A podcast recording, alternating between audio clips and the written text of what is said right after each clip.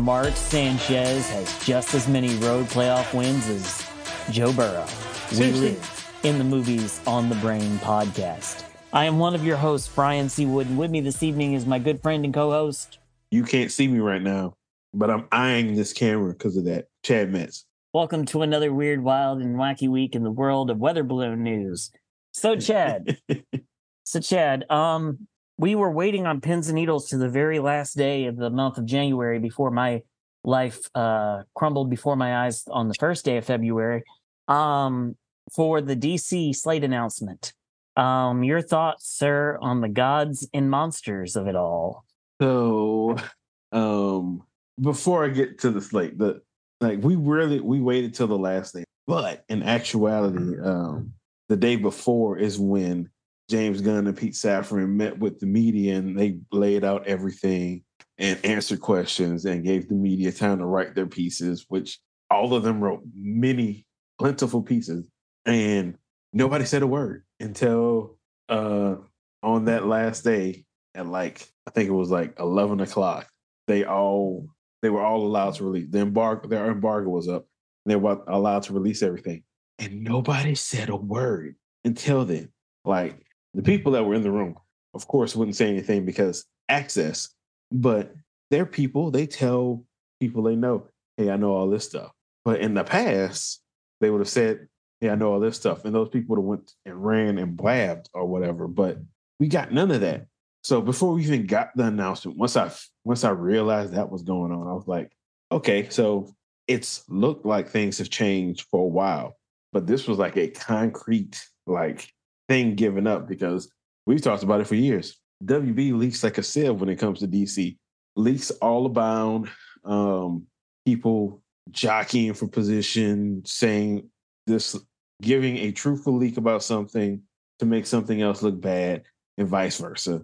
And W itself would never clarify or anything with any of these leaks. The closest you would get would be a uh, a, a a article in the trade, which is a leak in itself. So it just it it always felt messy. But with this, it was nice, clean. It was like here, here's what we're telling you. Go with it as you will at this date that we're telling you, and don't tell anybody else. And they did that. So in that regard, it makes me think, okay, the leadership in place is actually leading and changing things. And this change has been for the better. Now, for the actual slate itself, which we're going to get into in detail, uh, my overall thought is not quite the way I would have done it, but I think this is better than anything they've ever done so far. They've tell they're they're clearly laying out this is what we're going to do, this is how we're going to do it, and anything else that's not what we're doing here can go over here. And we have things established that's going over here that has nothing to do with the main line, what we're doing. But you can still do that. And we'll let people still come in and do that stuff. But it's got to be like um, a high bar because we don't want people to just misuse these characters just for the sake of saying they can do it. So uh, we'll get into specific thoughts, but that's like my, you know, galaxy brain view of what happened on uh, Tuesday. Yeah, I mean, you and I had talked for a while about the use of the Else Elseworld label and how that could potentially be an avenue for them uh, to use to use that to their advantage. And um, and so it wasn't really a surprise for me to slap the uh, Elseworld paint on Matt Reeves' Batman universe and um, and you know Todd Phillips' Joker universe. It was kind of a surprise to see for me to see Gunn coming out and blatantly endorsing the Flashpoint movie, um, talking in such glowing terms about it. Um, just kind of surprised me, right? Because I figured he'd probably want to stay away from tying his name to any of that, just in case it it it blew to hell. Um, but the slate itself, there's nothing here that really surprises me. Like this is this is a good solid lineup. When you have James Gunn at the helm, you're going to have weird things, deep cut runs that only comic book nerds know. So it's you know look at Guardians. You know look at some of the characters he included in his Suicide Squad. Like deep cut is James Gunn. That's that's what he does. So I wasn't surprised at some of that. Um, the fact the, the Superman stuff is is probably the most prominent stuff, and I know that's probably what we'll spend the majority of our time on. But like I like the idea of anchoring this around Superman and not anchoring it around another Batman movie. So um Swamp Thing, James Mangold just seems like a perfect fit for what that thing is. Um and I think that could be done in a real positive way. I think it's just for me when I hear the term gods and monsters, all I can think about is Russell Crowe in The Mummy, and that's all. Oh, well, well, I didn't see the mummy, so why specifically that? Because the line that everybody associates with the dark universe is the line, and I quote, Welcome to a universe of gods and monsters. Oh, okay. That is quite on the nose then. Uh and he was he was literally Jekyll and Hyde. Yeah, that yeah, that I knew. I knew he was Jekyll and Hyde, but I didn't know that that was said and how relevant that would be to this. Um, yeah, uh, of course, I'm I'm very happy about the approach to centering Superman, but for, I'm me, so of course I would be. But uh, how about we just get into the slate and we can you can hear me gush about those things in real time. Sounds good to me, sir. Lay it on me. All right. So there's so many articles about this stuff. I'm going by uh, an article from Variety that just lists everything out in categories. Um, so that, that's how this list will go. This is not in release order, but uh, it starts with movies, and the first one they list is uh, Superman Legacy. Uh, it's also, I think, the only movie that was announced that actually had um, a release date, which is set for July 11th, 2025. Um, the, uh, from from the press release, it says, uh, I think it was, oh, that says this. This is going to focus on Superman balancing his Kryptonian heritage with his human upbringing. Uh, he is the embodiment of truth, justice, and the American way. He is kindness in a world that thinks of kindness as old fashioned. Uh, so, and they did say that this would be, while there'll be other projects before it, um, specifically the four projects that are still coming out this year. And I think like two before, two in this slate that will come out before this they're saying this is like the official kickoff to this new DCU universe that we have going on. Yeah, I mean that that makes sense. Uh, what's the title of the article that you're reading? It is uh, new DC universe unveils its first ten projects, and you know what? I will see if they will let me drop it in the chat. Yeah, I was just on the. uh Yeah, there you go. I got it. Uh, I was just trying to trying to find it there. Um, yeah, there's so many. I, I is, grabbed is the first a, one that, that was cohesive. That's got to be just a different kind of thing, right? Than the kind of Superman films that we've gotten. That sounds sounds um, more like a Smallville type deal than it does most uh most of the others, right? So it's definitely different from um from the the previous take we had, which was uh you know Zack Snyder's take. Uh, it's not in this particular piece that we have with us, but uh I think it was James Gunn that said that his biggest weakness is that he doesn't want to kill anybody. He doesn't want to hurt anybody, uh, and th- that's his greatest weakness, which is in to a lot of people in direct contrast to what we got previously from uh from the yeah. Snyder I saw a very long discourse going on today about Pa Kent. So yeah, um, and and the graphic they like in the video that James Gunn did himself the graphic that they used was from uh, the comic All Star Superman, uh, written by Grant Morrison, drawn by Frank Quitely. It's one of those definitive Superman stories. Uh, and Gunn said, you know, they're taking inspiration from that. He's not going to be All Star Superman, but they're taking inspiration from that. And All Star Superman is one of those that is almost like universally um, recognized among Superman fans as like a quintessential Superman story. Uh, so to me, when he said it just that way, he's like, he's not all star Superman, but they're being inspired by that.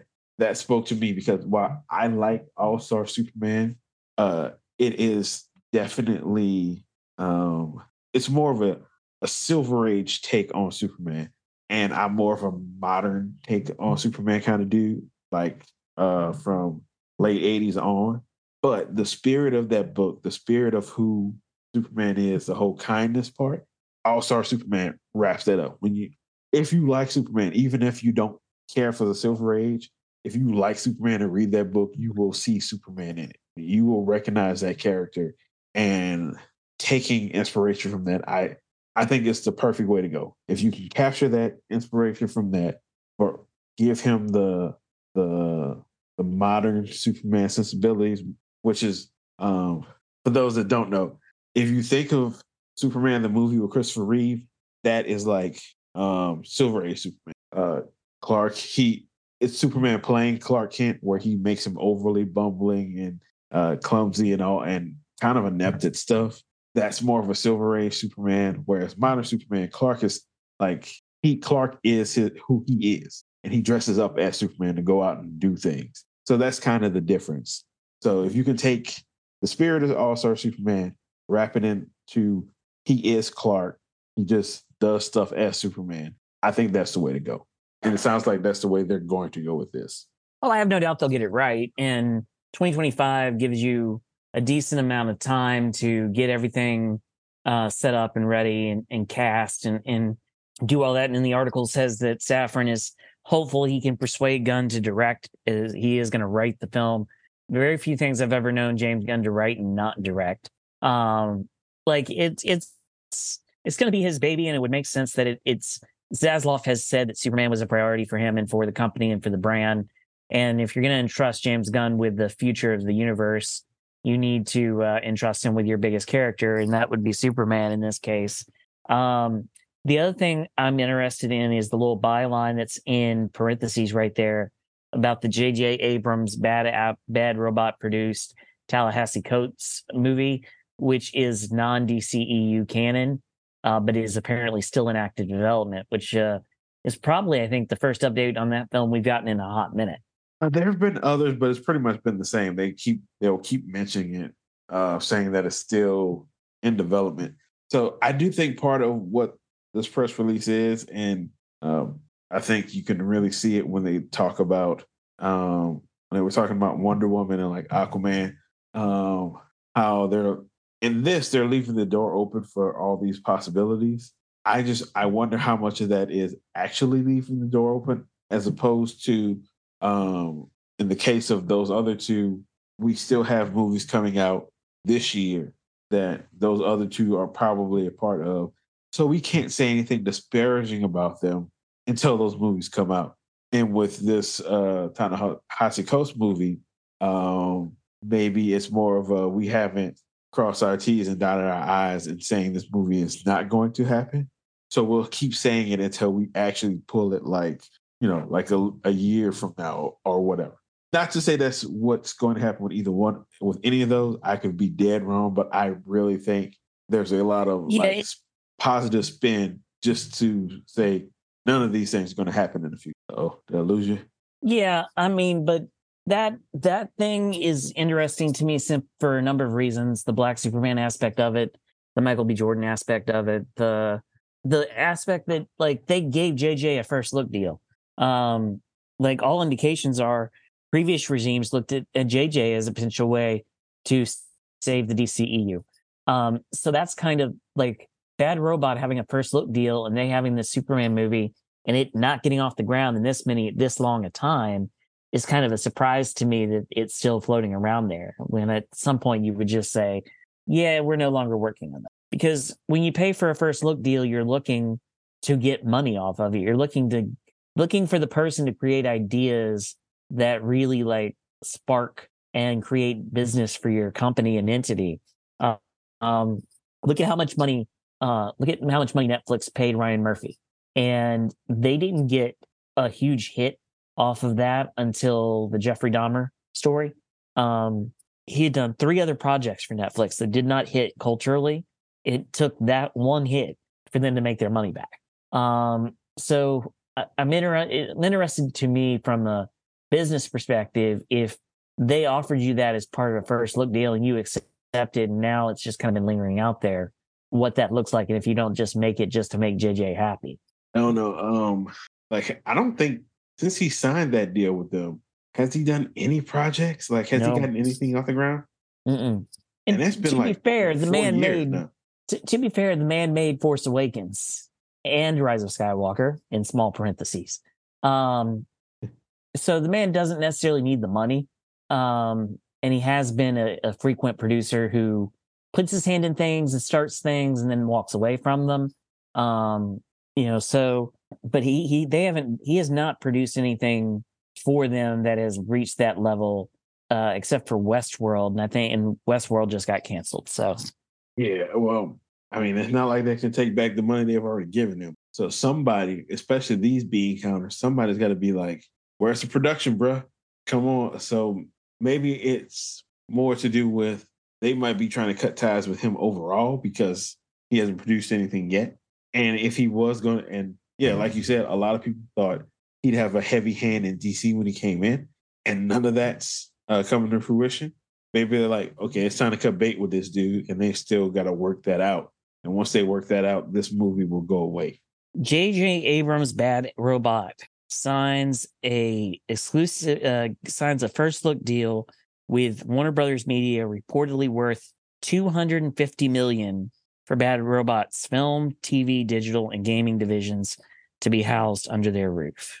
A whole lot of cash for a whole lot of nothing. 250 million dollars and the last project um the latest project is uh Demimonde uh which is been having uh, budget issues back in may Hmm. so yeah 250 million for for the first look deal and you've gotten nothing out of it in the first four years Yeah, they yeah. Especially this regime that's all about the dollars and cents.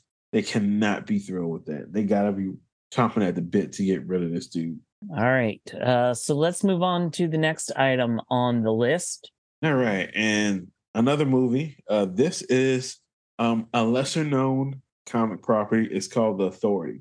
Uh so the basic way I can I didn't really read The Authority, but I know who they are. Um they're from an imprint of DC Comics called Wildstorm. Wildstorm was made by uh, current uh, I think CEO of DC now. His name is Jim Lee. Back in 92, uh he launched this imprint with DC and one of the teams that came out of it was the authority they are um an ends justify the means superhero team meaning you know they they are supposed to be heroes but they're not with the whole letting people live stuff. They're like whatever it takes to do the good we're going to do it. If that means killing people we will. That's kind of their whole deal. Um if anyone has ever seen uh the animated DC film Superman versus the Elite, the Elite are kind of based on authority. The at that point DC couldn't use the authority uh, for some whatever reason, or maybe they didn't buy Wildstorm yet. I think that's what it was.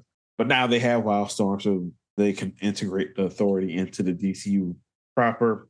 And this is interesting to me because when they spoke about it, they spoke about the authority spinning directly out of Superman Legacy and considering what the authority is and how they operate, if they exist in this world, they're going to be at odds with Superman.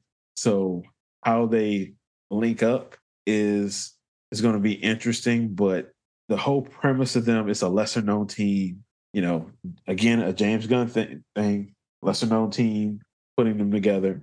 I don't think they'll have the they won't have the comedy of like Peacemaker and Guardians, but it's uh this one was one I wouldn't I did not expect at all, not even on my radar. So it's it just shows me that they're not just and they kind of said it, they're they're not just going with the the heavy hitters, the A-listers in DC. They're going to sprinkle in uh these lesser known properties to like flesh out this world. And that is an interesting strategy. A lot of people think it's a really a bold, not even bold, a risky strategy uh, and they will point to Marvel. And to them, I would say, well, Marvel came out the gate. Yeah, you might think Iron Man, Thor, and Captain America are A-listers now. They were not then. Marvel had to do it because it was out of necessity. DC is is doing it out of let's flesh everything out in our first swing. We're going to encompass big things. We're going to encompass small things. So it is a bold strategy, and you know we'll see how it works. I mean, it's a it's a question mark to me in the same way that Guardians was a question mark to me um, back in in the spring of 2012 when they announced it, or the summer of 2012 when they announced it. Um, it seems right up James Gunn's alley. It's being written. We don't know by whom. Um, and they it's the way that they phrase it is a direct uh springboarder uh what's the term? Um it will lead to like lead directly into the authority. Yeah. Um, which I mean that's that's how these things should go. Um, I don't know, man. I trust I trust James Gunn. I trust Safran.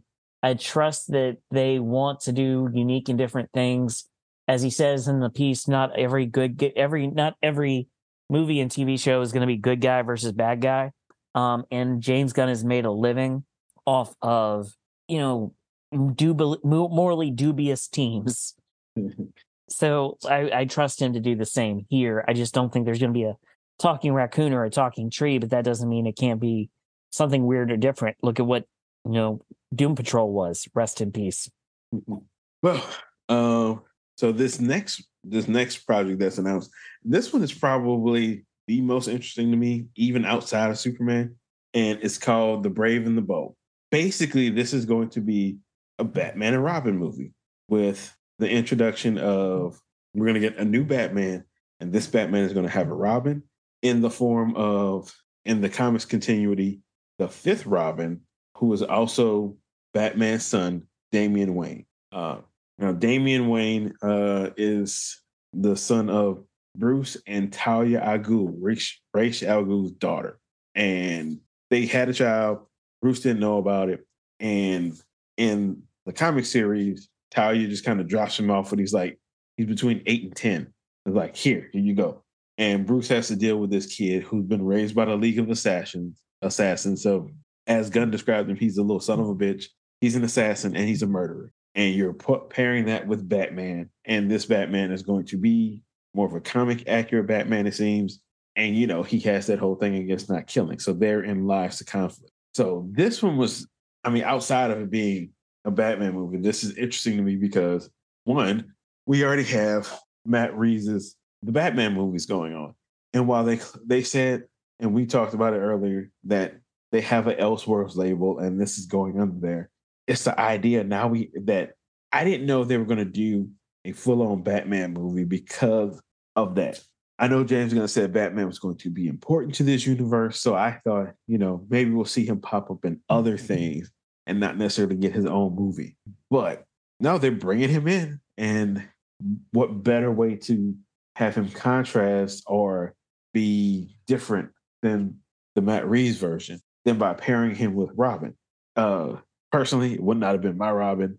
I spent years hating Damian Wayne, but I've I've come around on him.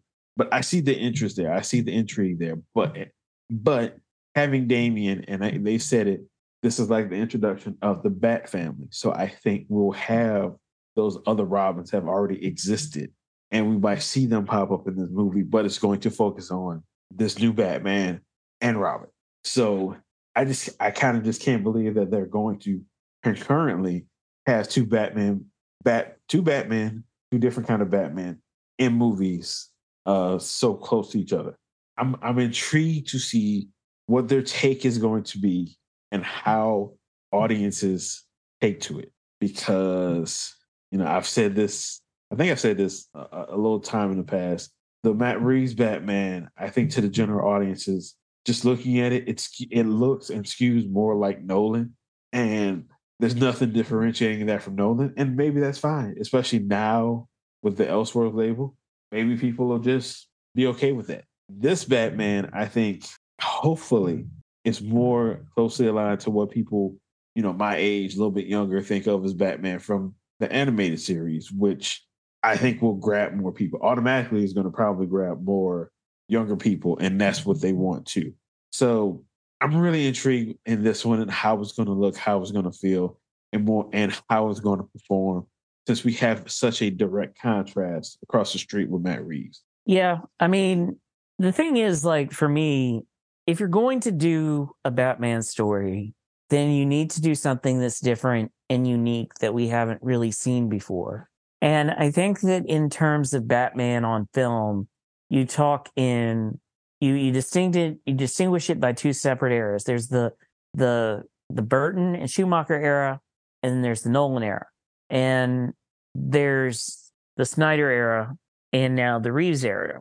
And so a lot of people, the Reeves era and the Nolan era are kind of similar in tone and tenor, and the Snyderverse is just murder bat. And then you've got the Burton and Schumacher stuff over here that's like super campy and bat nipple. Um, and so, but if you look at all those things, right, they're all different. They're all unique. They all bring something different to the table. And what is unique here is the father son dynamic that we haven't ever seen with the bat with Batman, not on film. Um, you know, I don't know if they'll keep the ta- the Talia al Ghul uh, connection. Um, I don't oh, they know. Will. They will. But, I, I guarantee they will. Yeah, they they can, and that that would be great. But like, at least it's a father son dynamic. I, I I get this picture in my head of uh, of uh, Yondu and and Peter Quill. You know, the at the end of Gal- Guardians Volume Two. You know that that kind of quirky father son dynamic, and I think that that's something that could be interesting to play on film because we don't see a lot of superheroes who have children, and especially ones who don't know they have children are thrown into fatherhood along with the superhero stuff. So I think that this could be a really interesting place to take a Batman that is closer to, say, oh, what is it? Uh, not the Long Night. Um, uh, what? Not the Long Halloween. Not the Long Night. Um, what is the comic book run where he's uh where there Batman well closer to Batman Beyond. Oh, okay.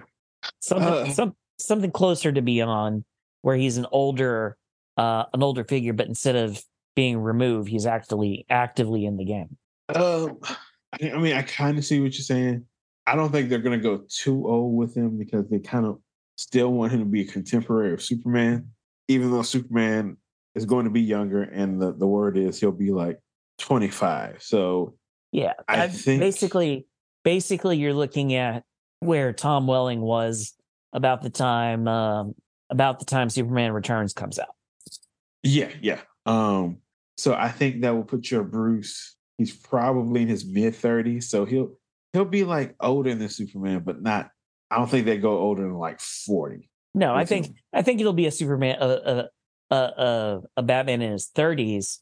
But I mean, it doesn't preclude the doesn't preclude the eldership aspect of mentoring a young child, a younger version, which is something we haven't seen. Like they, they there was no par- parental dynamic or or younger versus older dynamic with with either Kilmer and Clooney, uh, Kilmer or Clooney, and and uh, old boy uh, Chris O'Donnell. O'Donnell. Um, I can't believe Chris O'Donnell's a grown ass man Right. I, I, and he he was probably in his early 20s, but the character itself was like 18, 19, which I think is fine for a Robin, but not for like an introduction to Batman and Robin. Right. But like if you like that juxtaposition didn't work in that way. We got some of that juxtaposition in a good in a good way in The Dark Knight Rises, but it wasn't paying off to anything. It wasn't we were going to never see Bale and Levitt together. So like it wasn't going to pay off. So it will be nice and interesting to see the right age dynamic played on screen with these two characters in the 21st century. Um. Oh. Uh. I, I thought about this while you were talking. Real. By the time this movie comes out, it would have been 30 over 30 years since we've had a movie with Batman and Robin actual Robin in it together. So it's it's time. People don't people aren't there's there's like a whole generation that probably isn't aware of what Robin means to Batman, even though Robin has been with Batman. Uh, for those people that like to think of Batman as this loner, dark character for whatever, there was only one year where Batman exists without Robin in the comics. So to go 30 plus years without Batman having a damn Robin in a live action movie is I, I think it's criminal. I, I think it's a great disservice to both characters. So Well, the thing the thing there is the dynamic worked for those last two Schumacher films. They it did. It it worked. And even I'd argue that Alicia Silverstone does a decent job with what she's given as uh as what isn't Bat, it isn't Batgirl. It's uh Oh no, she's Batgirl. Yeah. Yeah, Batgirl. So she's, not, she's just not Barbara Gordon. She's uh yeah. Barbara she's Pennyworth. She, she's Penny, Pennyworth's daughter.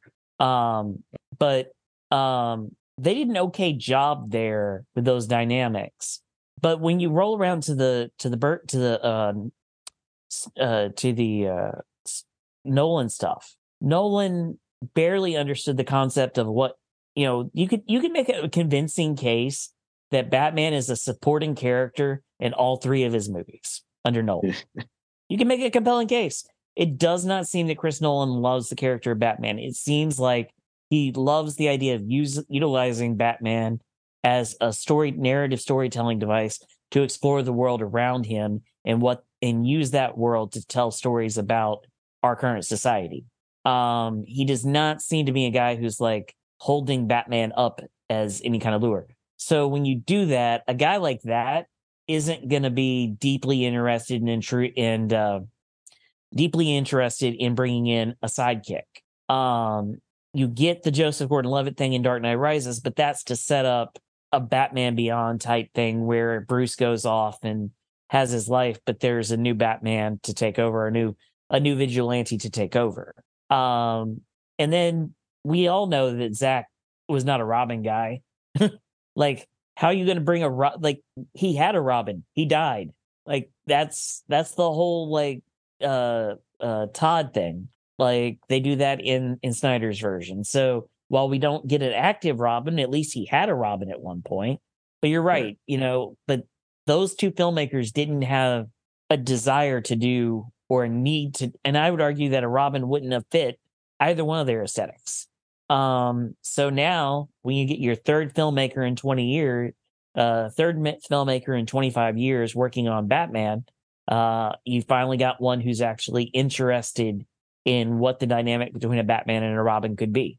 Yeah, and then the, I'm I'm really I'm really curious how they're gonna pull off. I would say Damian, like it all comes down to how they pull off Damian, but I no, I think in this particular case, I think it's how they pull off, you know, everything uh regarding this because how people think about Batman and and Reeves having his own Batman and you know all of that. But they they they've kind of said they want a young Damian. So a lot of us that have been defending a Robin on screen is like, well, Batman just wouldn't bring a a child out to do this kind of stuff. But that's very much what we're getting with Damian. So how are they going to tell that story and how they're they going to pull it off that it we we feel um how do I say it? we feel that Batman is not being neglectful. He's not being a terrible parent by bringing this kid out there. So how do you do that? I don't know. So I'm watching this this development to see how they begin to address that. But the whole concept is exciting to me because I love Robin, and I think Batman has to have a Robin. And this is the finally, finally after years, this the the franchise is going to give it to me. Yeah, and you wouldn't have wanted Zach's Robin. You you would have you wouldn't have wanted his Todd. that would that would not have been something that you would have enjoyed. It, matter of fact, it probably would have taken years off your life. Well, if if it if it were Jason Todd, uh, I actually would have been fine with what Zach would have done because that meant the bastard would have been dead, and I could have lived with that. You could have he could have done whatever horrible thing he wanted to do with him, but it always ended up with him being dead. But listening to Zach describe it, it wasn't Jason that was dead; it was Dick, and there we have a huge, huge problem. Because no, man, you don't just kill off Dick. Yeah, again, Zach, not exactly the guy who had an affinity for that kind of a thing. But it'll be interesting. I think this is the most interesting uh, of the things that was announced for me outside of the uh, Amanda Waller's thing. So we will see. On to the Supergirl of it all. Right. So I don't have as much time on the next so we can kind of speed walk through these. But uh, the next feature, movie feature project is a Supergirl Woman of Tomorrow. It is based on a miniseries written by uh, comic writer Tom King, who it also happens to be uh, they said they had a kind of writer's room of people constructing all of this stuff uh, with people from movies and TV in the room. And also in the room was Tom King, the guy that wrote this series, the guy that's also written Batman, who's also written Superman. So didn't he, created... didn't he write Heroes? No, no, no, no. Not that's not him. Uh, uh, that guy's last name was King. I can't remember his first name, but no, Tom King. Uh, he was a former CIA agent, and he's turned into a comic book writer, and a pretty damn good one. So, but he he's written most of the DC characters, most of the char- most of the main, well, not main, most of the big characters in this list. So he's a good voice to have in that room. But this this movie is taking its inspiration from that line. And what they said about this was, uh, we know who Superman is. So imagine Supergirl is she's she's lived her whole life on a chunk of Krypton, just watching the people around her die for 14 years. So what does that do to a person? That's the that's the person we're meeting in Supergirl. Uh, he he called this much more like quote unquote hardcore uh, kind of movie intake than probably what we would expect with Superman. So I don't know what, quite what that means. Uh, I didn't read this run. I plan on reading it now but I know a lot of people, most of the people that I know that read it have nothing but good things to say about it. So I'm I'm I'm excited to see this take on Supergirl and surprised that it's in this slate. I, I thought, especially with a Superman movie coming out, that we probably wouldn't get a Supergirl. There have been rumors about a many, Supergirl many movie for a hot second, though. There have, but uh, I mean, the first set of plans. Well, no, that, those I'm thinking of Batgirl. I just figured if you're doing Superman, you're not going to do Supergirl right now. And they're like, no, no, no, we'll do it. But what it does tell me is that they specifically said this is Kara Zor-El. I I know that one of the Supergirl rumors we had before was that they were going to use the the version from the Flash movie going forward, and she would get her own movies and kind of be a proxy Superman. I don't think that's in the cards for this one, so I think we're losing that actress going forward. Which totally makes sense. So, I mean, that, I mean, that's a good way to go. And like, I like the again, I like the idea of a different approach. Um, Gunn likes fallible, messed up characters. Um, and I think nothing more points to that than, you know, Rocket in the Guardians franchise and um Peacemaker in his uh in his Suicide Squad franchise. Like he like he likes, he understands, he gets deeply, fundamentally messed up people. And if you sat on a rock that was a chip off of a planet that was destroyed and sat there and watched your friends and family slowly die over the the first 14 years of your life, which are the most um, you know formative years of your life, you would probably not be in a great mental state. Um, so I think that it'll be interesting to see that contrast between you know the kid who gets adopted out to the nice family and the kid who gets stuck in foster care having to be you know having to be left alone. It, it it'll be an interesting dynamic.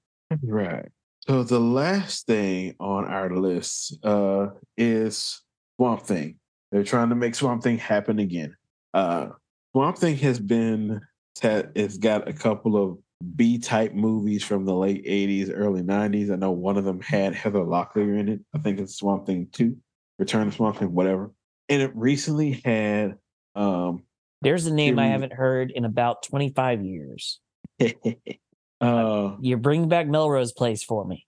Yeah, well, that I think this is the first thing I knew her from, but um, also it's funny because I I just got finished the state tonight watching House Arrest and seeing a very young Jamie Lee Curtis or younger Jamie Lee Curtis, but also seeing a very, very young pre party of five Jennifer Love Hewitt. There's some names that I know young, but uh, but anyway, uh, oh, uh, the latest incarnation of Swamp Thing we got was from um, it was the DC Universe app when they were doing scripted shows. You know, that's where Titans and Harley Quinn and Doom Patrol all started before being folded into HBO Max. When that happened, HBO Max didn't take Swamp Thing, so it ended up kind of on the CW. But the people that watched it really, really liked it. Swamp Thing has never really been my thing, so I don't I don't know as much about anything that they're doing. I do know that the movie is supposed to be taking this inspiration from the Alan Moore run, which is which is like when you're talking to Swamp Thing, it's like the run of the character. It's most of the things that we know about the character come from that run. So again, but it's this is a while he is popular, he's off the beaten path. He's weird. It fits into James Gunn's kind of weird aesthetic kind of stuff. But they did say while he'll be more hands off with the rest of the universe, everything he, that happens there is still canon, still within that one universe. So he will show up in other things. So I'm I'm excited to see what direction they go. Oh, they were after this dropped. Um, people were saying James Mangold uh wasn't was I think he like tweeted something about Swamp Thing or whatever alluded to it. And then the next day, I think one of the trades, I think Variety itself were saying that uh, DC is trying is in talks with uh, James Mangold to do Swamp Thing. So already pulling out heavy hitters, trying to get trying to get to heavy hitters in these things. Yeah, so this is this excites me for the main reason that I believe that this could be a really fantastic movie um, because I see the potential in what the Dark Universe over at Universal could have been if it had been done correctly. And I think that if it had been done correctly, it would have been things, uh, characters that are more iconic than Swamp Thing would have been done right and would have led to an interconnected series of horror films. Um, that's that's the thing here is like Gunn's very specific about it having a horror tone, but like Mangold can do action really, really well, but he also gets relationships really, really well. And so I could very easily see that aesthetic working. Um, I think some of the some of the concern is okay, well, how does Swamp Thing fit with Batman and Superman and Robin? And it's the thing is, it doesn't necessarily have to all the time, but if you do it correctly and do it right, it can be he can be just as tragic and heroic a figure as either Superman or Batman. So, um, you know, trust Gunn, trust the process. But man, if you can get uh, Mangold to to sign on board and get a good writer, uh, I I would be more than happy to be down with this. Yeah, for for those that want to enjoy it, I hope it's there for them.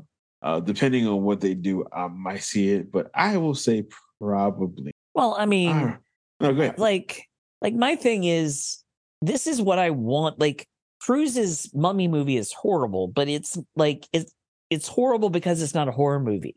It's more pulpy 90s action movie. And it doesn't know that it's that and it tries to be something else.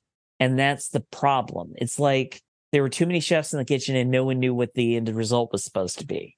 Um, those guys, you know, Wolf Wolfman, uh, Dracula, the Invisible Man, all these kind of classic monsters that Universal had, if they had been treated with the respect and the dignity of horror that they deserve, could have been both tragic and heroic at the same time, and it could have worked. Um, I would have loved to have seen more of what what uh, Russell Crowe's um, uh, Jekyll and Hyde would have been, but there's a way to do that to balance that that le- that heroic with the tragic, and I think that Mangold would be an absolutely home run perfect fit for what I know of Swamp Thing. Yeah, I think he would do. Um, I think he'd do a great job on it, and it seems like he wants to do it. So why not? This is uh, this is this is not an endorsement of Indiana Jones Five, by the way. Not at all. But yeah. Uh, oh, I'm sorry. I'm sorry. Correction. Indiana Jones Four. there have only been three Indiana Jones movies, so this is the fourth one. Um, I know math, and that seems wrong, but you know what? I'll allow it. Uh, it yeah. will never not blow my mind that Cate Blanchett is Cate Blanchett is about to win another Oscar and is um is appeared in more um, almost as many Best Picture winners as Robert De Niro, like as many Best Picture nominated films as De Niro. I think she's now appeared in eleven Best Picture nominees over the course of her career, and yet she was the main antagonist playing a communist not a communist woman in Indiana Jones movie in which he survived a nuclear explosion by writing in a refrigerator. yeah, I for I always forget she was in that movie, but you know, It's not only that she was in it, not only that she was in it, that she was the main antagonist. Right. But you know, even the greats have are in bad things. Unfortunately, see, see Eddie Redmayne in Jupiter Ascending. oh man. All right. Uh let's move on and let's see if we can try to get through some of these a little quicker. I doubt it.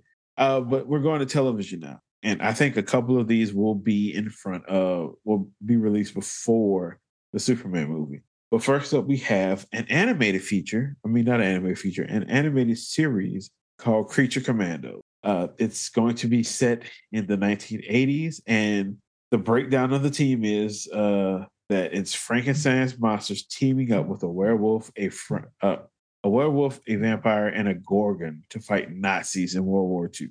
Um, that is the log line from the comics.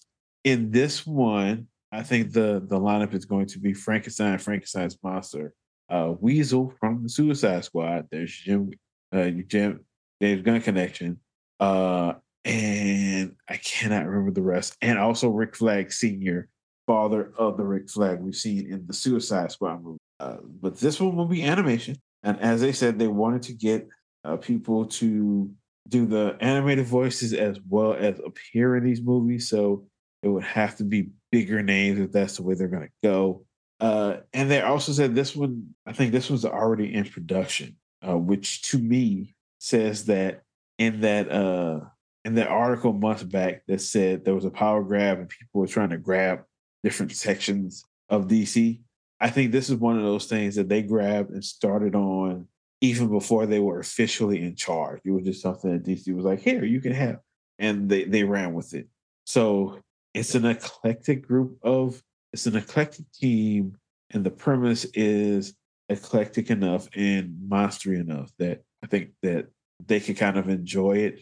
Like other people kind of enjoy it, but it's just going to be, it's going to be weird. This, that's, there's no other way to say it. It's going to be weird.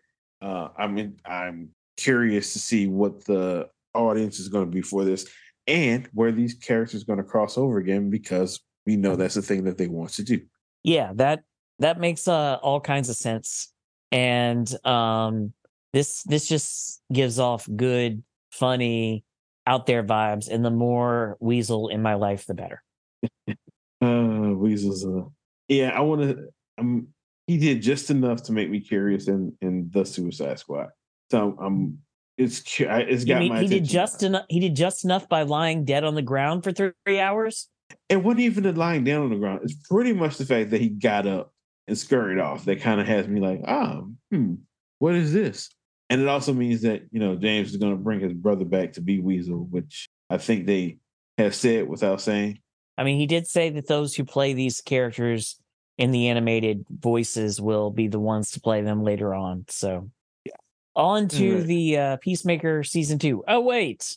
Yeah, James just kind of said that, you know, doing all this, he's a little bit busy now. So Peacemaker 2 is on hold, but they did announce the the series for, and I think this was announced before.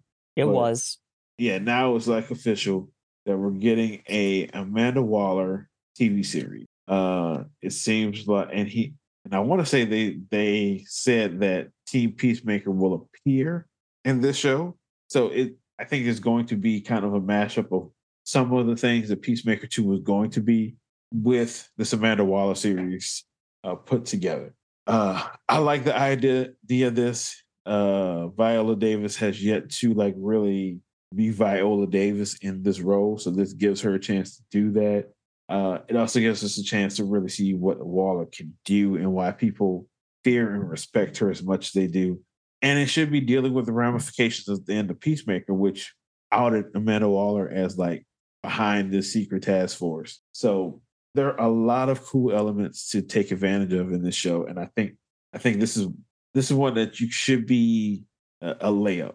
I think people just see all the elements and be like, "Oh, I want to watch this." So let's see what happens. Yeah, I mean, I get greatest show ever is a little bit of an exaggeration, but like it, it's uh it's the one thing that's going to continue on from the Snyderverse to the to the James Gunn universe.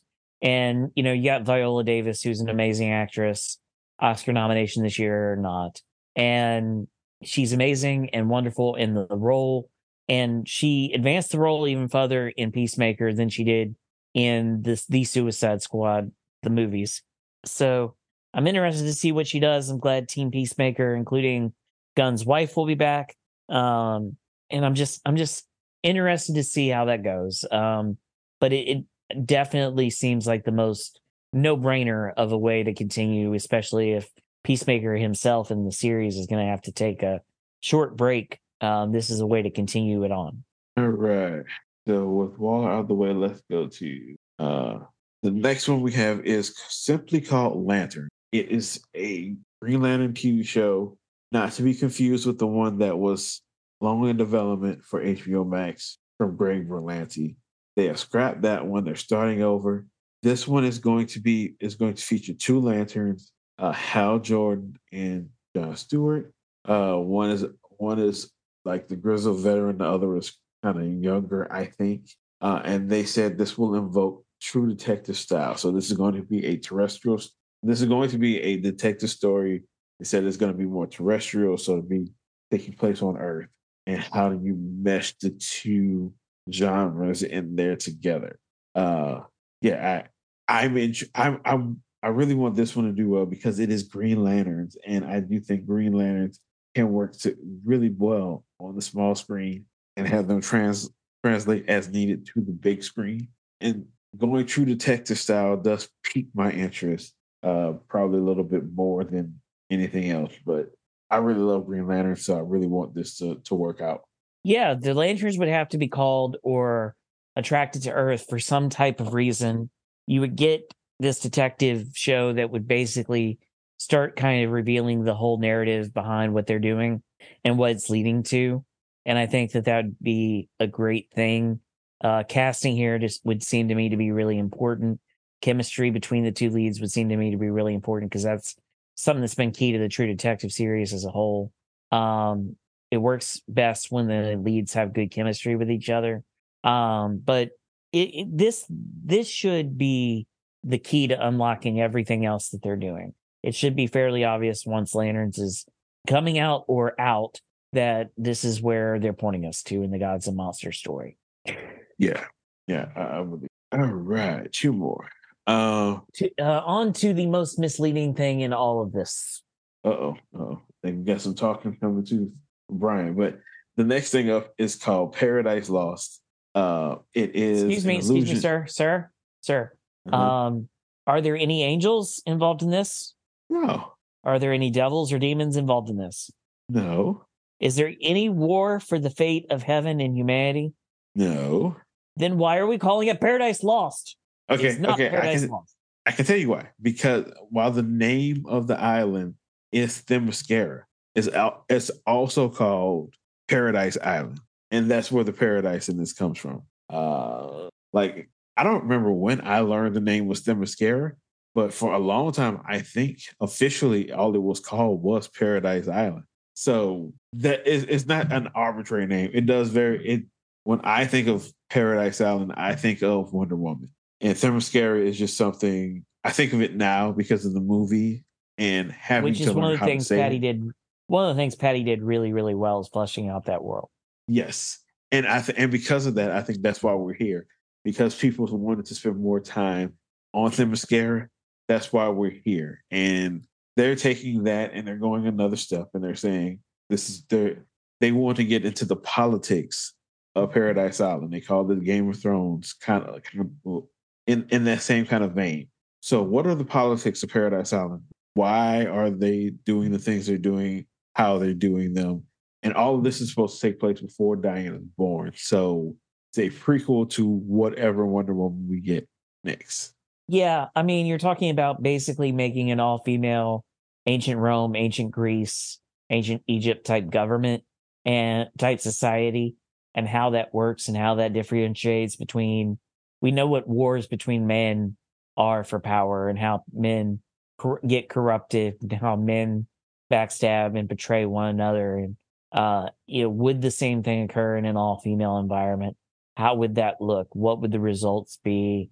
And because the you know the the way it is presented in patty's films is is a a society that works in harmony that works together, that's all on the same page, that's not fractured or fissured in any kind of way, but they're all in peace and harmony and, and understanding of and supportive of one another. How do you get there? And I think that's that's an interesting uh, log line to take. My thing is, uh, while I understand why the title is there, as a Milton head, it's just always going to frustrate me. I get it. I get it. It is a seminal literary work, and they're aping on it for this movie. But you know, I digress. And yeah. finally, well, I mean, it's based on a comic run, which was also called Paradise Island Lost. Um, so you just cut the island part out, but I, I, I get it. I mean, Game of Thrones and political intrigue stories have been around forever. I mean, before HBO had Game of Thrones, they had Rome, which to me was a better two season. Rome to me was better in two seasons than Game of Thrones was in eight, but that's just me. Ooh, strong word, strong words. All right. Uh, finally, we have um, Booster Gold. So Booster Gold is a is a property that I think uh, online people have been clamoring for a lot.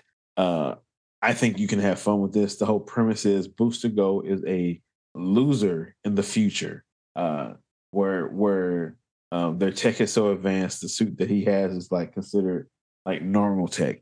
Uh, he's able to he finds some time travel mechanism. He goes back in time uh, to our time so he can um, basically sort of game the system and be richer and be more uh, noticed and uh, noteworthy.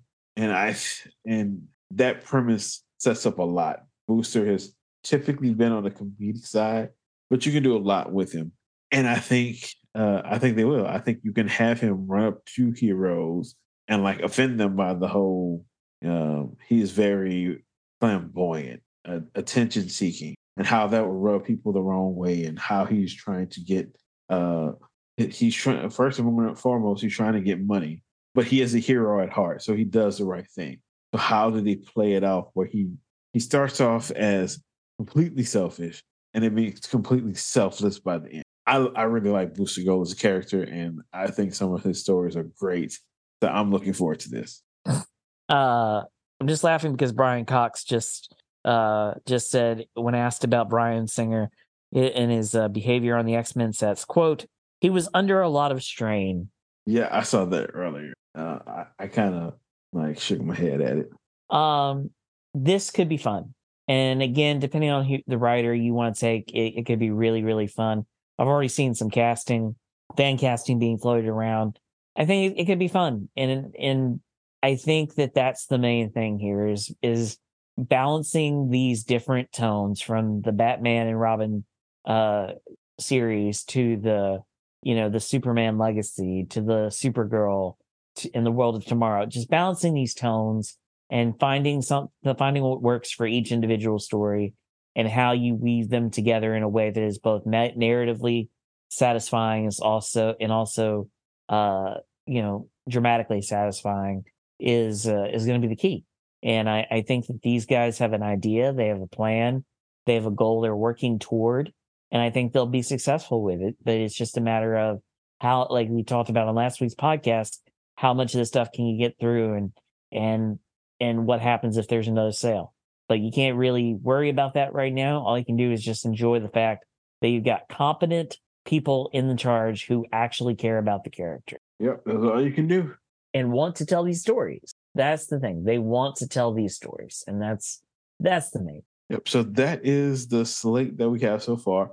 Um James Gunn did say that this is not the entire slate. There's probably going to be other things.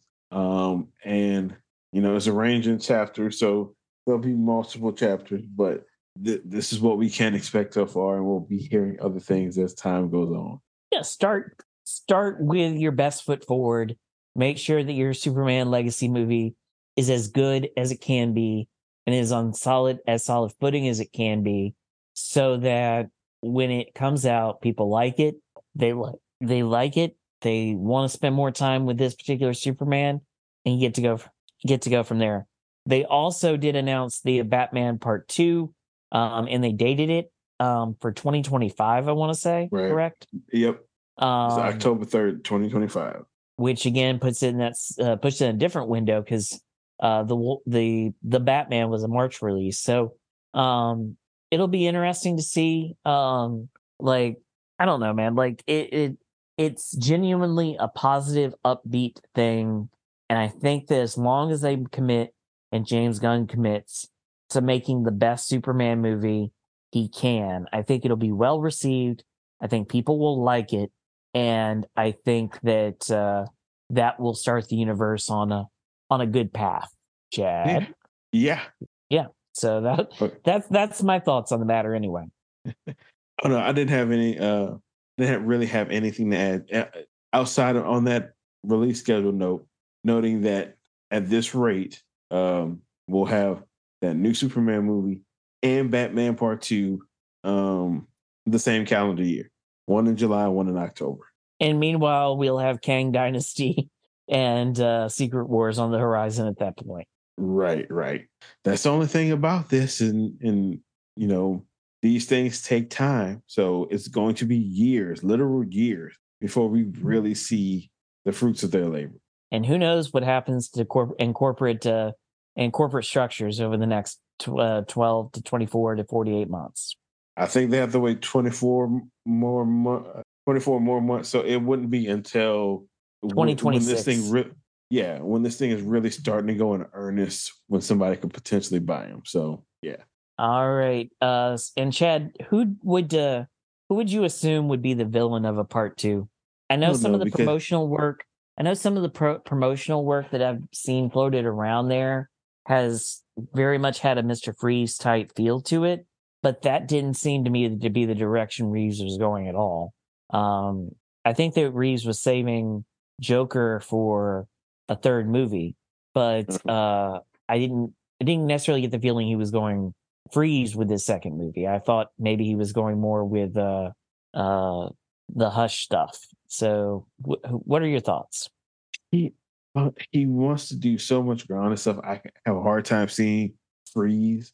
I also know he was like when he was going into this one, or like on the tail end of this one, he was really pushing the idea of like Batman sixty six and in Batman 66, his primary adversaries are Catwoman, Penguin, Riddler, and Joker. So we're already taking the Riddler off the the pay the the taking Riddler off the uh, board. Joker we're taking off the board because presumably third. Catwoman's probably still going to be there, so, and we know Penguin's getting his own show. So maybe this focuses on Penguin as like the big boss, and maybe he has a lower villain that I can't think of right now, like just any random one be like his muscle and his Batman doing that. Uh, especially because Reeves, when uh, when they said it was an Elseworld, Reeves tweeted out uh, something. Somebody said uh, "Epic Crime Saga," and he retweeted that. So I think it's going to lean into the crime element of it. So I don't think we get anybody fantastical. I don't think we might get an extra character, but I think it's going to revolve around like the Penguin, probably. Yeah, which would make sense for why you would say that the uh which it which makes sense for why you would say that um the Penguin HBO Max show would set up the world in which Batman 2 would exist. Right. And I'm sure that you would most likely get an update on where Zoe Kravitz's uh, Catwoman is in that show as well. Probably.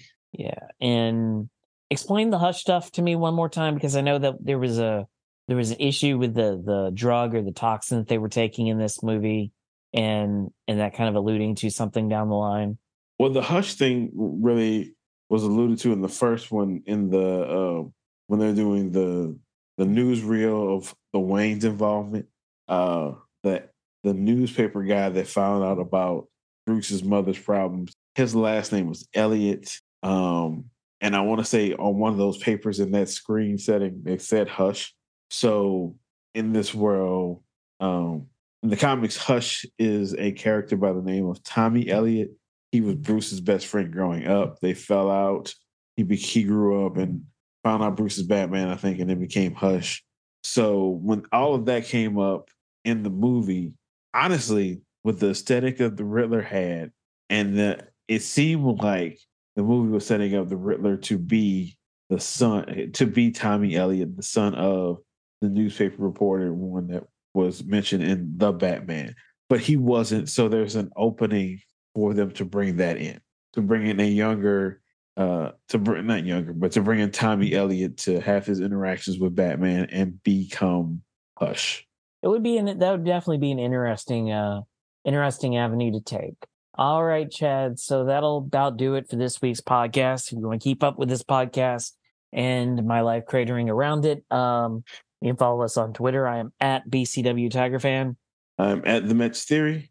And just a, a quick, quick reminder: um, the embargo for Ant Man and the Wasp social media reactions will lift tomorrow night. Um, the review embargo will lift on Valentine's Day, so we will know more. We will know more about the kickoff to Phase Five uh, in less than 24 hours. Thank Yep, you very much. we'll much. see. Thank you very much, and have a pleasant evening.